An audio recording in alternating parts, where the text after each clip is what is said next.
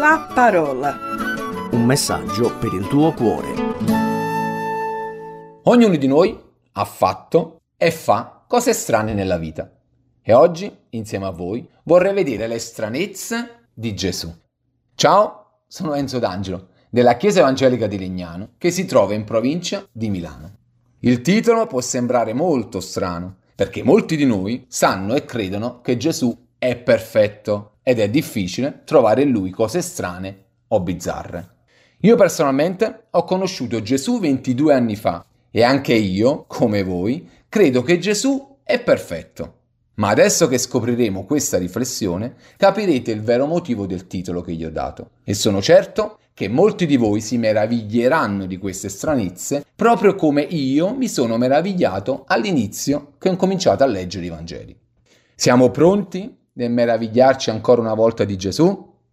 Innanzitutto bisogna capire o sapere alcune cose su Gesù. Bisogna sapere su come lo dichiara la Bibbia e chi è veramente. E anche se molti di voi già lo sanno, è sempre buono leggere alcuni passi che parlano di Gesù. Dopo il battesimo di Gesù, nel Giordano, per mezzo di Giovanni Battista, dal cielo si udì una voce che era Dio che dichiara queste parole. Questo è il mio diletto figlio, nel quale mi sono compiaciuto. Matteo 3:17. Dio dichiara, e io ci credo fermamente, che Gesù è il figlio di Dio, l'unigenito figlio di Dio. Ma vediamo ancora un altro versetto. Tutti noi conosciamo la storia dei magi quando fanno visita a Gesù. Ma prima di incontrare il bambino Gesù, loro vanno da Erode per sapere dove doveva nascere. E sentite cosa dicono di Gesù, tanto da turbare Erode. Dov'è il re dei giudei che è nato? Poiché noi abbiamo visto la sua stella in Oriente e siamo venuti per adorarlo. Matteo 2, 2 dov'è il re? Sì, amico mio e amica mia. Gesù è il re, non solo dei giudei, ma Gesù è il re del mondo intero. È anche il re di coloro che hanno messo fede in lui perché quando ritornerà, egli ritornerà per governare il mondo. Però in questa dichiarazione noi troviamo un'altra caratteristica di Gesù, o meglio la sua vera natura. Riascoltiamo cosa dicono i magi siamo venuti per adorarlo. Gesù è Dio. Infatti, l'Apostolo Paolo rinforza questa verità con questa affermazione. Ogni lingua confessi che Gesù Cristo è il Signore. Filippesi 2, 11. Abbiamo visto che Gesù è il Figlio di Dio, è Re ed è Signore. Con queste tre certezze Sembra strano trovare delle stranezze, scusate il gioco di parole, nella persona di Gesù. Ma guardiamole assieme. Prima stranezza. Molti uomini, sentendo gli insegnamenti di Gesù, si stupivano della sua sapienza e si dicevano l'un l'altro. Non è questi il figlio del falegname? Matteo 13, 55. Gesù era conosciuto come il figlio del falegname. Tutti noi conosciamo la sua nascita che è avvenuta per opera dello Spirito Santo tramite una donna che era già promessa sposa di Giuseppe il falegname. Non ti sembra strano che Gesù, essendo re, nasce in una famiglia di falegnami? Non poteva nascere in una famiglia reale. Sua mamma non poteva essere una regina. Non ti è strano anche a te questo particolare? Un re che nasce o viene adottato da un falegname ci viene da dire, ma Dio non poteva scegliere una famiglia più di spessore? Ma andiamo avanti. Arrivò il tempo in cui la gravidanza di Maria terminò ed ella doveva dare alla luce Gesù. E ascoltiamo attentamente cosa dice la Bibbia a riguardo. Mentre erano là, si compì per lei il tempo del parto ed ella diede alla luce il suo primogenito. Lo fasciò e lo coricò in una mangiatoia perché non c'era posto per loro nell'albergo. Luca 2, 6, 7. Sì, hai ascoltato bene. Gesù nacque in una stalla e fu messo in una mangiatoia. La mangiatoia era il recipiente, se così vogliamo dire, dove mangiavano le bestie. Nacque lì, perché il Vangelo ci fa sapere che per loro non ci fu posto in albergo. E mi domando, è possibile che per il Signore, il Re, non c'era posto per lui in un luogo più adatto? Forse alcuni di voi, di una certa età, non sono nati in un ospedale ma sono nati a casa, perché mia madre mi raccontava che negli anni 50 era normale nascere in una casa tramite le levatrici, ma qui non c'è né casa né levatrici. Maria partorì da sola e Gesù nacque senza essere aiutato da nessuno. Strano, vero, per un re? Nascere solo in una stalla e coricarsi in mezzo alle bestie in una mangiatoia. Ma continuiamo con le stranezze. Molto spesso, quando nasce un futuro re, sia il palazzo reale, che Gesù non ebbe, e sia l'ospedale, che neanche questo privilegio ebbe il Signore Gesù, è sempre pieno di persone famose. Abbiamo ancora nei nostri occhi il giorno in cui nacque l'erede al trono d'Inghilterra, tramite l'unione di Carlo e Diana. Politici illustri e tanti giornalisti venuti da ogni parte del mondo stavano fuori dall'ospedale e dal palazzo reale per poter vedere il bambino. Eppure la Bibbia ci fa sapere che Israele aspettava il Messia, sapeva che doveva nascere il Salvatore del mondo. Perciò a questo punto mi domando, chi c'era fuori alla stalla alla nascita di Gesù? C'erano persone importanti? Fu proprio così? Leggiamo cosa dice Luca, capitolo 2, da versetto 15 al 17. Quando gli angeli se ne furono andati verso il cielo, i pastori dicevano tra di loro, andiamo fino a Betlemme e vediamo ciò che è avvenuto e che il Signore ci ha fatto sapere. Andarono in fretta e trovarono Maria e Giuseppe e il bambino adagiato nella mangiatoia e vedutolo divulgarono quello che era stato loro detto di quel bambino. Non ci furono personaggi illustri, fuori la stalla, ma pastori. Con questo non voglio sminuire il pastore, attenzione. Anzi, io ringrazio coloro che portano ancora avanti questo mestiere e che ci permettono di avere sulle nostre tavole latte, formaggio e carne. Ma credo che chiunque pastore, oggi in ascolto, capirebbe la riflessione che sto per fare.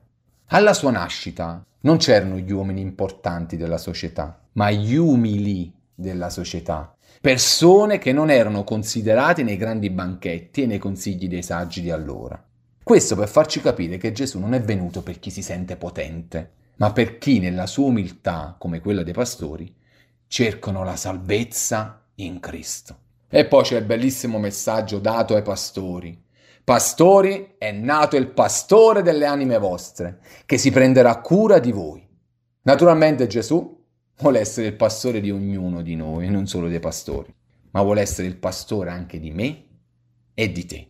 Sempre, se noi lo vogliamo però. Ancora una stranezza. Gesù fa un miracolo, che molti di noi conosciamo, la moltiplicazione dei pani e dei pesci. Chi di noi, avendo visto quel miracolo, non pensa di fare Gesù re? Con Gesù re tutti i nostri problemi primari spariscono. Dai Gesù, diventa nostro re. Ma Gesù era della stessa idea? Vediamo cosa dice Giovanni a capitolo 6, versetto 14 e 15. La gente dunque, avendo visto il segno miracoloso che Gesù aveva fatto, disse, questi è certamente il profeta che deve venire nel mondo. Gesù quindi, sapendo che stavano per venire a rapirlo per farlo re, si ritirò di nuovo sul monte da solo. Ma come Gesù? Ti vogliono fare re e tu te ne scappi? Potremmo dire stai rifiutando di diventare re. Gesù non stava rifiutando di essere re, perché lui lo è, ma stava rifiutando di diventare re, che è diverso. Chi di noi avrebbe rifiutato di diventare re proprio come Gesù? Nessuno, credo. Eppure Gesù lo rifiutò. Ma cerchiamo di capire bene questo rifiuto con un esempio. Quanti di noi fingono di amare e rispettare i propri datori di lavoro solo perché ci devono pagare a fine mese.